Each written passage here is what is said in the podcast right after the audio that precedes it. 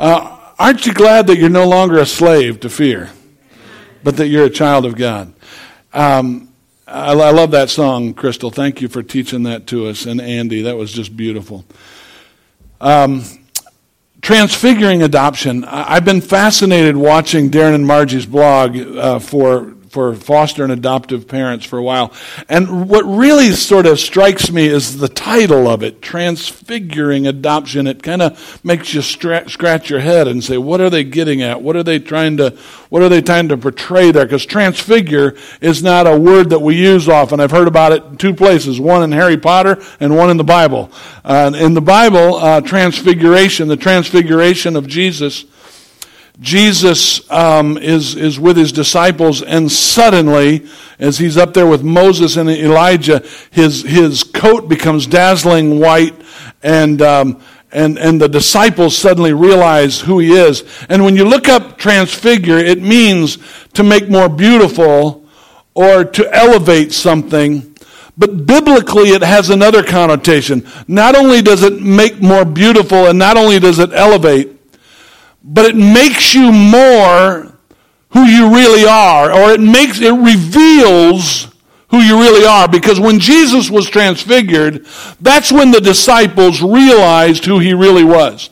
And so this morning when we're talking about adoption, we're talking about something spiritual that happens. It's really a miracle that happens when you become part of the family of God. There is, the scripture that we read said there is the spirit of adoption that makes us cry, Abba, Father.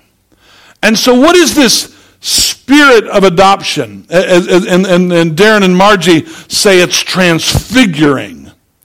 It's, it, it makes us greater than, it makes us more beautiful, it makes us who we were always intended to be. And, and, and, and if you're new to Life Church, you hear that language a lot because our, our, our vision is to move people toward their highest potential as Christ followers. And so, and so when you're transfigured, it moves you towards your highest potential as Christ followers. So we're going to talk this morning about this difference between being slaves and being sons. Because before we found the Lord, whether you knew it or not, you were a slave.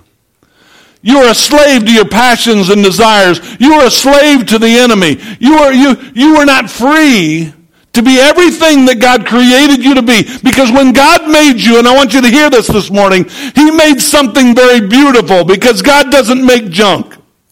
And, and, and, when he made you, he created you to be something beautiful and to be something special. So we're going to talk this morning a little bit about the difference between being slaves and being, and being sons. And the first one is that the slave has a master but the son has a father. The slave has a master, and one of the most uh, uh, uh, difficult periods in American history was the period of slavery. And during that period, uh, we treated uh, one race of Americans as inferior uh, to another race. And they were under the whip and under the rule of masters. And uh, it's an analogy of what life was like before we found the Lord. We were, we were under, we were slaves to sin. We were slaves to fear. In some ways, we were slaves to our our own selves, but, but, but he wanted us not to be, have a master, but he wanted us to have a father. Uh, Romans 8, 15 and 16 says, the spirit you receive does not make you slaves so that you live, and here's the word again, Crystal, so that you live in fear again. No longer slaves to fear. Rather, the spirit you received brought about your ad- adoption to sonship, and by him we cry, Abba, Father, the Spirit Himself testifies with our spirit that we are God's children. There's something that happens. Our spirits witness it. We got the same heartbeat as our Father. There's some, there, there, there's a DNA now that's flowing in our veins that's, that's the same as our Father. And there's something spiritually that happens, the Scripture says. The spirit of adoption takes over, and, and, and, and, uh, and, and our spirit testifies the, the Holy Spirit testifies with our spirit that we are God's children. My last name is Nordstrom, and if you're familiar with the Nordstrom's department stores, there's a lot of people when they meet me, they want to know, they want to know, are you a son of the Nordstroms? And I'm like, no, do you think I would be in Sevierville selling timeshares if I was the son of the Nordstrom, uh, you know, um, family of department stores.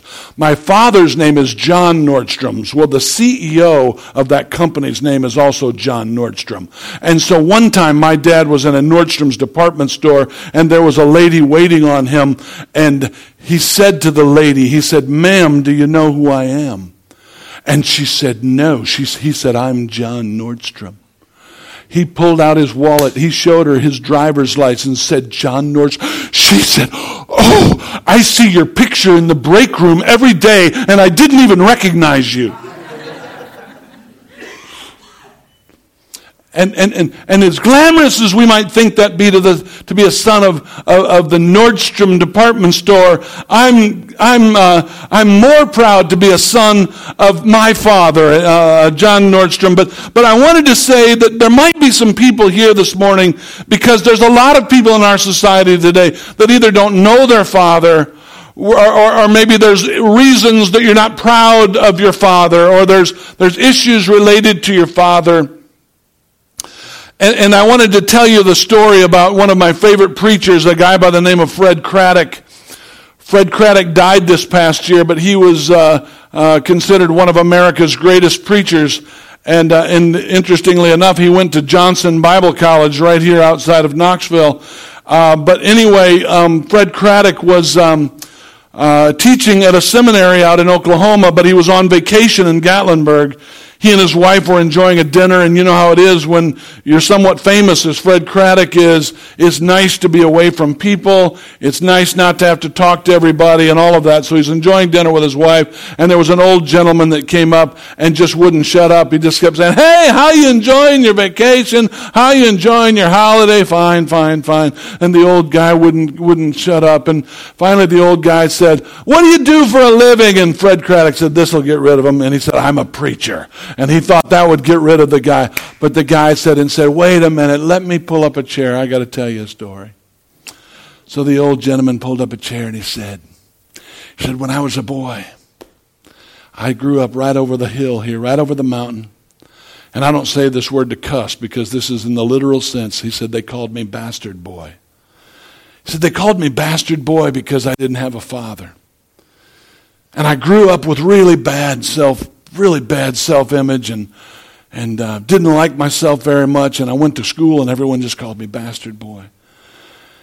Tried to stay away from people, and he said, uh, he said, uh, I, um, I, I, I never went to church, of course, because I didn't want to be called names there too. And but I heard about a new preacher that came to town, and and I wanted to hear this new preacher. And so he said I showed up late to church one day, and I heard the preacher, and I really liked him. But I got out of church before the service ended, so no one would see me. He said, and I started doing that. I liked hearing this preacher, and so I'd come late and I'd leave early. And he said, but one day I came and I got so caught up in what he was preaching that I forgot to leave early. And he said, in the end of the service, the aisle was filling with people, and I was, I was making my way out as quick as I could when I felt a hand on my shoulder, and I looked up, and the preacher was tall, and he was looking at me, and he said, Son, whose boy are you?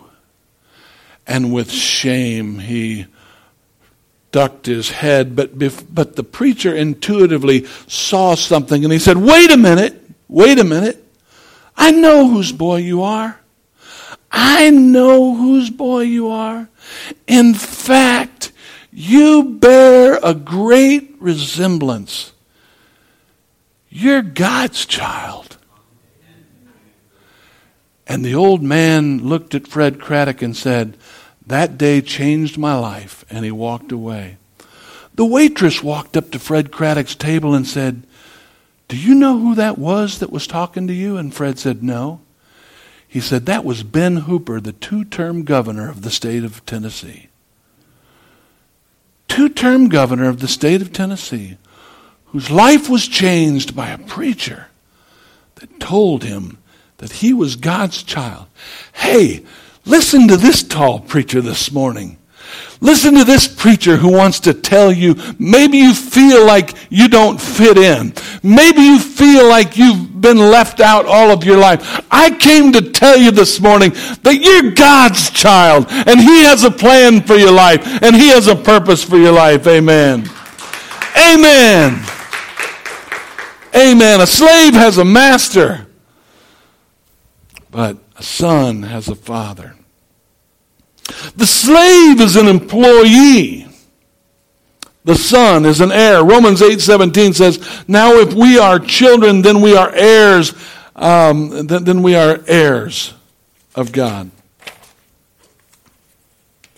What does it mean to be an heir of God? We don't quite we don't quite get that in modern law because how do you become an heir in our society? How do you how do you how do you become an heir? What what does it take to become an heir? Somebody help me out. What's got to happen in order to become the heir? Okay, somebody's actually got to die. When somebody dies, that's when you become the heir. That's in, my, in modern society. But who said you got to be born? Who was that? Who said that? You're actually, you're actually right in biblical times. Because in biblical times, it was different than in our times. In biblical times, under Roman law, all of the family property was held uh, by the entire family, whether you were natural born, no matter what age you were, whether you were natural born or whether you were adopted, you became an heir at the time. So when you were adopted, you became an heir. You know what that means to us, children of God?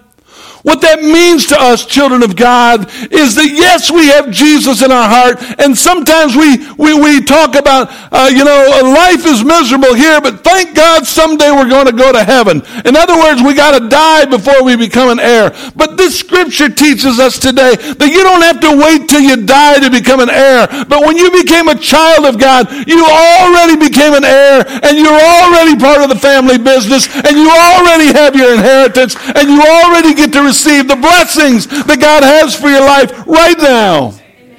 Oh, that's good preaching anyway. Amen. You become an heir. You become an heir right now. You don't have to wait for death. You know, and sometimes I think that's how we think of church. You know, oh, we're just going to be miserable till Jesus comes. We're the few, the chosen, the suffering people of God, and life is so miserable down here. But someday things, when oh, when we all get to heaven, what a day of rejoicing that will be. You know what? When you got adopted, when He called you your son, what a day of rejoicing that should be. Amen. What a day of rejoicing when you became an heir of Jesus Christ, when He adopted you you in and you received the spirit of adoption, you already got it.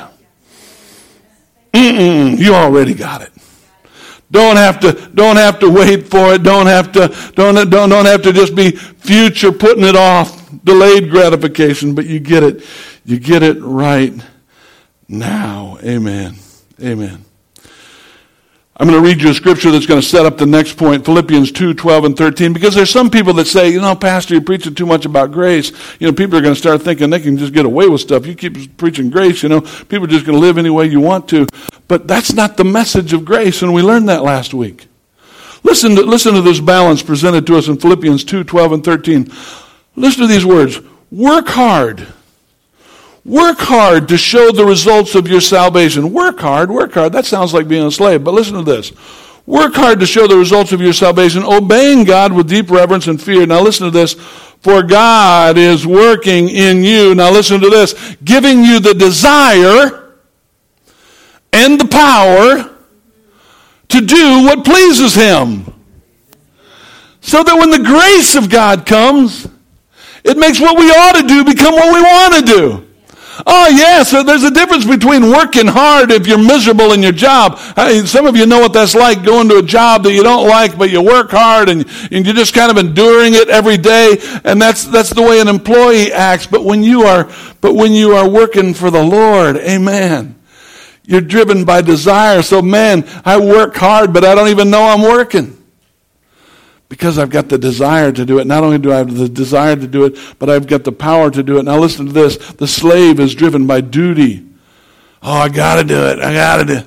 Uh, Pastor, Pastor wants us to be here early so we can unlock the doors and so we can get ready for people and we can work the sound booth and we can do all those things because I'm working for Jesus. Because if I'm good enough, someday He's going to love me enough to send me to heaven. Now that's what duty is all about. But you know, that's what I don't, I don't see that in our, uh, in our volunteers at this church. You know why? Because they don't come here because they have to. They come here because they want to. They're not doing it out of duty. They're doing it out of devotion to God. They're part of the family business. They want to say, I'm glad to usher this morning because I get to be a part of somebody coming to Jesus this morning. I might be the first person that they see out in the parking lot that, that is going to make a first good impression on them. And when they come to Jesus uh, at the end of uh, Phil's message this morning, you know what? Part of it, I'm going to be a link in that chain and the sound guy's going to say, you know what? They, that music was great this morning, but they wouldn't have heard a thing. But I'm part of the family business and my link in the chain is, is, is so important. Hey, I'm working with the children this morning. We're not just babysitting kids back there, but we're teaching kids about Jesus. We're bringing them closer to Jesus. And it's my joy and it's my privilege to be a part because I'm doing it out of devotion,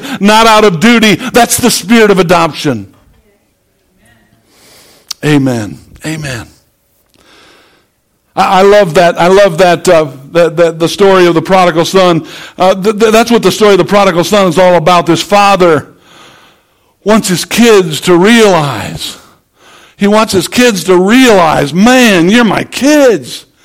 And one kid doesn't realize it and he says, Dad, I want my inheritance now. You see, he's an heir already. He already is an heir, so he can get his inheritance anytime he wants to. He doesn't have to wait for dad to die. And he gets his inheritance and he leaves and he squanders it all on riotous living. The Bible says he ends up in a pig's pen, which is the worst thing for a, the worst thing for, for somebody who's, uh, who's Jewish, you know, to work in a pig pen. He's working in a pig pen, and when he's in the pig pen, he remembers he has a father. You know, sometimes, sometimes we don't know how good we have it till, till we, till we leave it. You know what I'm saying? He, he remembers that he has a father and he, and he starts planning this slave speech. He says, I'm going to go back to my father and I'm saying, Father, I don't need to be your living room, Father. Just let me bees in with the slaves. And I'm not making fun when I say it. I'm saying he's talking like a slave. He's saying, I just, Father, just let me, just let me, I, I don't need any sandals on my feet. Just let me stay in back and just, you just bring me a little dinner out back and I'll work in the field and I'll just be your slave. And he comes to the Father and he starts that kind of slavery speech, and his father says, Shut up, son. I don't want to hear it. He says, and I love what he says. He says, Quick quick. He says, quick. He doesn't, he doesn't want you to wallow in your self-pity. He says, quick. Get him a robe. Quick. Put a ring on his finger. Why a ring on his finger? Because the ring is the signet ring of the family. Hey, my sons wear rings. They got the family name on it. I want him to have his ring. Quick. Get sandals on his feet. He's not a servant. Sons wear shoes. The servants uh, go barefoot, but he's my son. Quick. Get him a robe on his back. He's my son. He wants him to be treated like a son. And you know the story. He, they kill the fatted calf and he's welcomed back home and he's welcomed into sonship and he's got the spirit of adoption on him. He's got the spirit of sonship on him. He's out there partying like it's 1999. They're out there dancing. They're having a great time. And, uh, and, and the brother says that the Bible says that the older brother, the older brother, he is ticked off and uh, he the fa- and he's not participating in the party and the and the father i love this part of the story too. The father cares listen to this this morning the father cares about all of his sons. He doesn't want one of you to miss the party. And he goes out back and he looks for this he looks for this older brother. Says come on in son and this and this older brother says look all these years, this is in Luke 15, 29 to 30. Now listen, listen to these words. All these years I've been slaving for you. I've been slaving for you. Never once did you even kill a young goat for me. I've been slaving for you, Dad. Never did, and, and I never disobeyed. I was a goody two shoe. I was a good boy. I showed up early. I came with grim determination. I showed up to church early, mad every morning. I did my part with grim determination. And you never gave me a goat so I could celebrate with my friends. But when this son of yours has squandered your property with prostitutes, he comes home, you kill the fatted calf for him. I didn't put this in the passage, but the, but the father says to him something so powerful. He son, says, Son, you, I never killed a fatted calf for you. I never killed a goat for you. You know why? Because every goat in the field is yours. Every cow in the field is yours. He said, all that I have is yours. Anytime you want to, you know what I do when I'm at home? Can I just tell on myself? Sometimes if no one's looking, I'll open that refrigerator and I'll take the lid off of that milk and I'll drink it straight from the jug. How many know what I'm talking about? Praise the Lord. When you're a son, you can do that as long as your wife's not watching. You know, you can, you can, you can do that. What, what God is saying is, man, the refrigerator's open to you. You don't have to ask permission. You, you're a son. You get to live. Can I just tell you, what would happen, church? What would happen, life church, if we got this spirit of adoption? If we realized who we are? If we understood that we, the joy of the Lord is our strength and that we didn't have to wait until we died in order to get it, but we could have it now. Wouldn't that change everything? That would change everything. That's what the Apostle Paul is saying. Come on, Galatians. Come on, Galatians. Don't get all bogged down. Don't get bogged down with people trying to, trying to put a bunch of stuff on you that, that, that was never intended to be on you. God has set you free. Stay free. Remain free. Amen. We're going to continue in Galatians chapter 4, verses 8 and 9. Formerly, you did not know God. You were slaves to those who by nature are not God's. But now that you know God, or rather are known by God, listen to that relational language. Now that you know God. it didn't say now that you serve God. He said now that you know God. Or rather are known by God. It's almost like Paul's like, I don't know whether to say we know God or God knows us. It's all, it's all in or rather known by God. We know God, but we're known by God. That's relational. That's family talk. How is it that you are turning back to these weak and miserable principles of duty, of slave and master? Do you wish to be enslaved? Haven't you been through that once already? Wasn't it enough the first time? Do you wish to be enslaved by them all over again? Can I just ask you, church, do you ever want to go back? Have you forgotten what life was like before Jesus? I mean, I work with a bunch of people right now. Some of them are backslidden. Some of them have never known the Lord. But, but, but I watch them and they're, and you know, they, they've got to hit the bar at a certain time every night and they've got to uh, come back to work looking miserable the next morning. And it's almost like they're punching a clock. I mean, uh, in the name of having fun, they're working hard at it. You know what the Bible says? The way of the transgressor is hard. It's hard. Life was hard. Sometimes, sometimes we forget when we come to the Lord and we fantasize about how good things are. You forgot what life was like before God. Can I just tell you, the world has nothing for you. Mm, four of you agree with that. Let me say that. The world has nothing for you. Amen. There's nothing that this world has, amen, that's, that, that's for you. He wants you to have the spirit of adoption and experience the joy and not the slavery that you were once bound under. So, what are we going to do about it? What are we going to do about it? First thing we got to do is we got to see God as Father. And, and, and if I could just be, if I could just be biblical about it, not just Father, but Daddy. I hope you don't think that's irrelevant. Some people, when they come to church, they suddenly put on King James uh, English, you know, and "Oh, thou God of," and, and all. That was all fine if you grew up in 16th century England, but but the Scripture said the spirit of adoption makes us say, "Abba, ah, Daddy." Oh, I, I love you.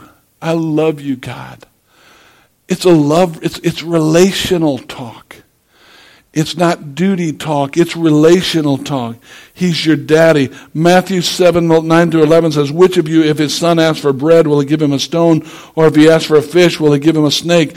If you then, uh, who are evil, know how to give good gifts to your children, how much more will your Father in heaven give good gifts to those who ask him? Do you know that your daddy loves you?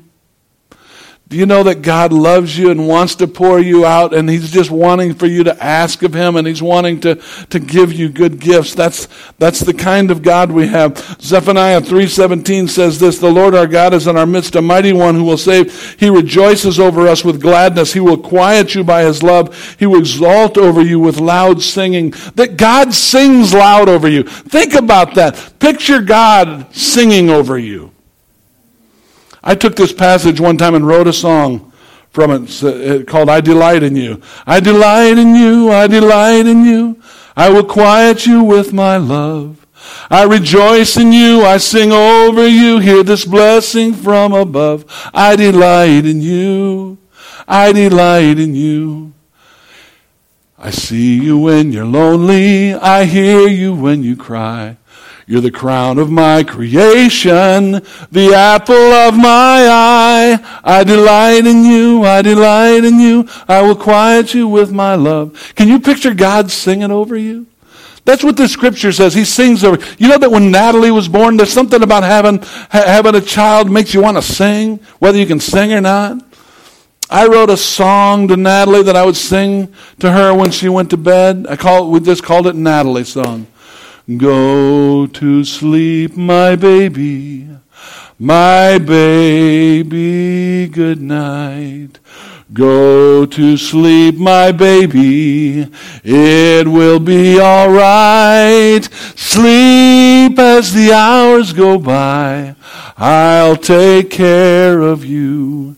Dream, dream till the morning light brings the morning dew. God watches over you. He's your dearest friend. So go to sleep, my baby.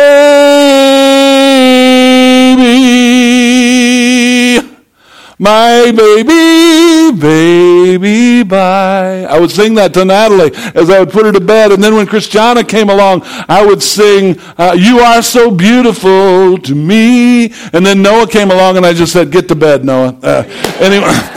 Uh, oh, man. He takes so much abuse. Uh, there's something about the spirit of adoption. Could you picture God singing over you? You know, there's a scripture that says he dandles you on his knee. Think about that. Some people have this, this picture of God that he's just like furious at you, just waiting for you to, just waiting for you to mess up. The second thing, what should we do? Approach God through relationship, not rules. John 5:39 says you diligently study the scriptures because you think that by them you possess eternal life. If I do enough good things then I'll possess eternal life. If I read enough passages of scripture I'll possess eternal life. If I show up early and volunteer at church I'll possess eternal life. If I do more good things than I do bad things I'll possess eternal life. And what and what and what Jesus said, you know what? You study the scriptures because you think by them you're going to possess eternal life, but the scriptures testify about me, yet you refuse to come to me. All these scriptures were pointing to me. I want a relationship with you. I want to be in relationship with you. When I, you have a relationship with me, you don't have to beat it into somebody because he gives you the desire to do what's right. He gives you the, the power to do what's right because he's in a relationship with you. That was nice. I like that. And then, and then three, give God your whole heart. Give God your whole. So what do I do? Just give, just give him your heart.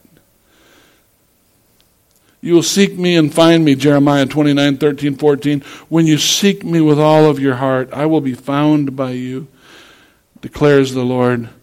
And I just want to end by saying relationship changes everything. I'm going to ask the Fink kids if they'd come on up. You all here? I see three. There comes four through the door. Come on, Dalton. You're awesome. Um, come on up here, buddy. Why don't you stand up here on the platform next to me? You want to come up? You can. I meant Dalton since he's shorter, but you can too if you want. Now we need a chair for you, buddy. Just kidding. Darren and Margie, um, uh, I've known them for a long, long time now. And uh, when they came to our church in Illinois, uh, they were not married yet. They were they were just recently graduated from college. They were doing a ministry intern at Southern Illinois University, and they were poor as church mice. Is that fair to say?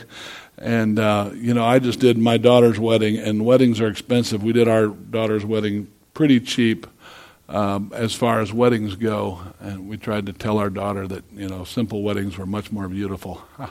but uh, anyway, um, but they didn't have any, they didn't have any money. They didn't have any money really to get married, and so you know no no money for a reception hall and to you know order in food or anything. Um, they were just going to be lucky to feed themselves, and so we had a potluck. We had a potluck for their reception and had I just one of one of the favorite weddings I've ever done was the wedding for for Darren and Margie. It was a beautiful wedding in a gymnasium. Our church was meeting in a gym at the time, and we gussied up that gym and uh, and made it look great. And and they got married. And um, after a few years of being married, um, like a lot of couples, they thought it was time to have kids. And um, after trying to have kids for a little while um, that wasn't working, so they uh, decided to get into foster parenting. And uh, tell me if I'm getting the order of things right here. Was it Jasmine and Dalton first? Yeah, Jasmine and Dalton were the first uh, little munchkins that came into their heart, and they were just supposed to be foster parents, taking care of them for a while until some some more permanent thing could happen. But something happened when uh, when these two little ragamuffins over here uh, came into the home, uh, Darren and Margie were like, uh, How do you say goodbye to these two? Um, and they fell in love with them.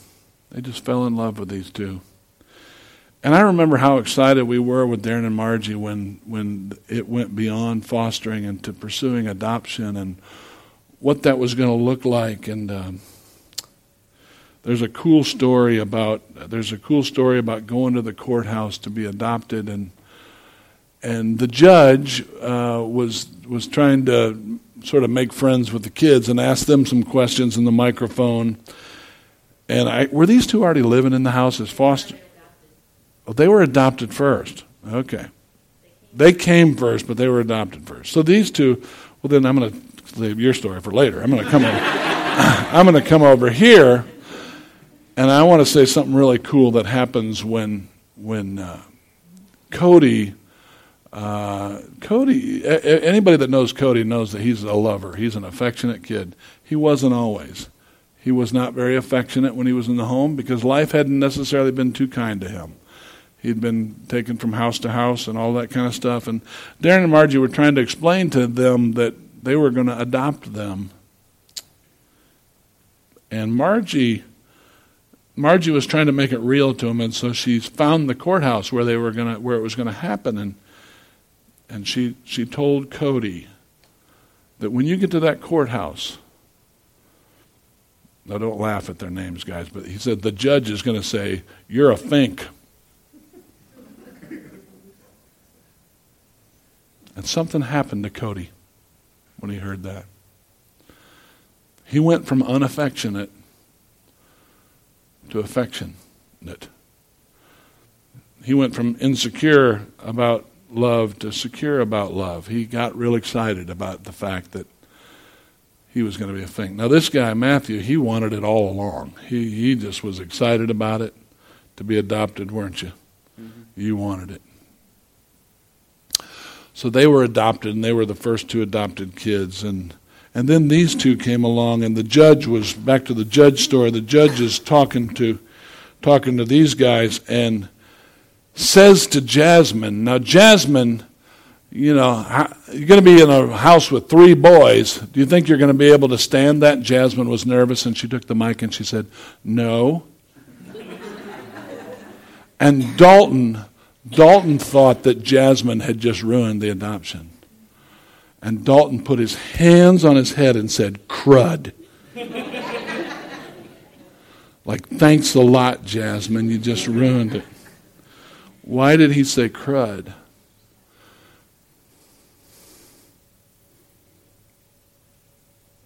Because he wanted to be adopted. He wanted that sense of permanence. He wanted that mom and dad that were always going to be there for him. When Jasmine walked out of the courthouse, she said an amazing thing. She said, Now I'm a real girl.